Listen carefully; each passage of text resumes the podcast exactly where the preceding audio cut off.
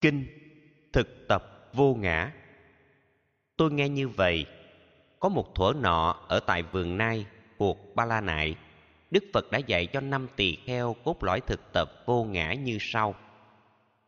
Thân thể không phải là tôi. Một, này các đệ tử, hãy nhận thức rằng thân thể này đây vốn là vô ngã. Nếu thân là ngã, thì trên đời này không có tình trạng thân bị bệnh tật và ta có được một thân thể khỏe như sự mong đợi. Thân thể của tôi phải như thế này, hoặc thân thể này phải như thế kia. Nhưng trên thực tế chẳng được như thế. Này các đệ tử, vì thân vô ngã nên thân có bệnh, biến hoại già nua dẫn đến chết chóc. Những điều mong ước về thân thể này không thể thành tựu. Cảm giác không phải là tôi. Hai, này các đệ tử, hãy nhận thức rằng cảm giác con người vốn là vô ngã.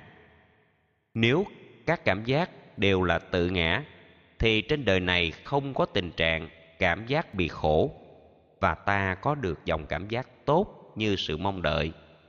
Cảm giác của tôi phải như thế này hoặc cảm giác này phải như thế kia. Nhưng trên thực tế chẳng được như thế. Này các đệ tử, vì cảm giác này vốn là vô ngã, nên dòng cảm giác bị khổ chi phối. Những điều mong ước về dòng cảm giác không thể thành tựu. Tri giác không phải là tôi. Ba, này các đệ tử, hãy nhận thức rằng tri giác con người vốn là vô ngã. Nếu các tri giác đều là tự ngã, thì trên đời này không có tình trạng tri giác bị khổ, và ta có được một tri giác tốt như sự mong đợi. Tri giác của tôi phải như thế này, hoặc tri giác này phải như thế kia. Nhưng trên thực tế, chẳng được như thế.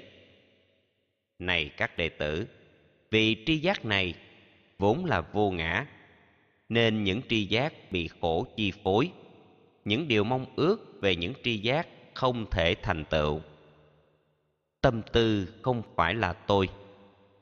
Bốn, này các đệ tử, hãy nhận thức rằng tâm tư con người vốn là vô ngã. Nếu các tâm tư đều là tự ngã, thì trên đời này không có tình trạng tâm tư bị khổ, và ta có được một tâm tư tốt như sự mong đợi. Tâm tư của tôi phải như thế này, hoặc tâm tư này phải như thế kia. Nhưng trên thực tế chẳng được như thế. Này các đệ tử, vì tâm tư này vốn là vô ngã, nên những tâm tư bị khổ chi phối. Những điều mong ước về những tâm tư không thể thành tựu. Nhận thức không phải là tôi. Năm, này các đệ tử, hãy nhận thức rằng nhận thức của ta vốn là vô ngã nếu các nhận thức đều là tự ngã, thì trên đời này không có tình trạng nhận thức bị khổ. Và ta có được một nhận thức tốt như sự mong đợi. Nhận thức của tôi phải như thế này, hoặc nhận thức này phải như thế kia. Nhưng trên thực tế chẳng được như thế. Này các đệ tử, vì nhận thức này vốn là vô ngã, nên những nhận thức bị khổ chi phối. Những điều mong ước về những nhận thức khó được thành tựu. Vô ngã trong vô thường và khổ. Sáu. Này các đệ tử, hãy cho biết rằng thân thể, cảm giác, tri giác, tâm tư và các nhận thức vốn là thường còn hay là vô thường? Bạch đức thế tôn, năm tổ hợp này đều là vô thường này các đệ tử, hãy cho biết rằng cái gì vô thường là khổ hay vui? Bạch đức thế tôn, những gì vô thường dĩ nhiên là khổ. Này các đệ tử, thân thể vô thường mang đến khổ đau, chịu sự biến hoại như một quy luật. Để vượt qua khổ do thân vô thường, hãy thực tập rằng tất cả thứ này không phải là tôi không phải của tôi cũng không phải là tự ngã của tôi. 7. Này các đệ tử, tương tự như thế, cảm giác vô thường, tri giác vô thường, tâm tư vô thường, nhận thức vô thường mang đến khổ đau, chịu sự biến hoại như một quy luật.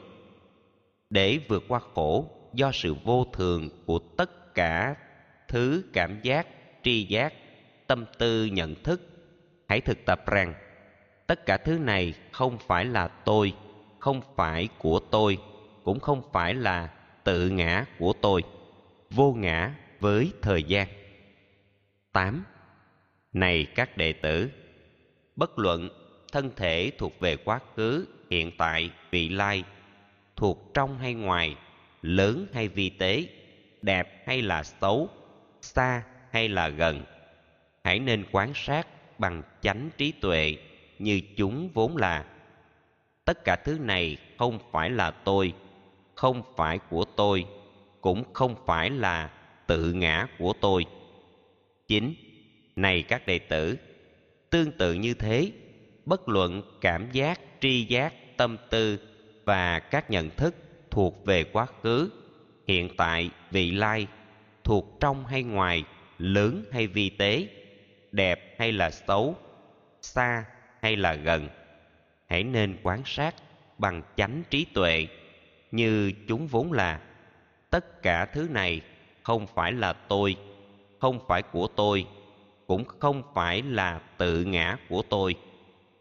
Lìa chấp giải thoát. 10. Này các đệ tử, nhờ nhận thức này, vị đệ tử thánh không vướng thân thể, không vướng cảm giác, không vướng tri giác, không vướng tâm tư, không vướng nhận thức. Do không vướng mắt, vị ấy đạt được trạng thái lìa tham, tâm được giải thoát. Khi được giải thoát, nhận thức rõ ràng, ta đã giải thoát. Vị ấy biết rõ, tái sanh đã hết, hành thánh đã thành, việc nên đã làm, không còn trở lại cuộc đời này nữa. Nghe Đức Phật dạy, năm thầy tỳ kheo vô cùng hoan hỷ, phát tâm thực tập, chuyển hóa khổ đau. Ngay sau bài kinh, tâm của năm vị đều được giải thoát khỏi các lậu hoặc, không còn chấp thủ. Nam mô Thích Ca Mâu Ni Phật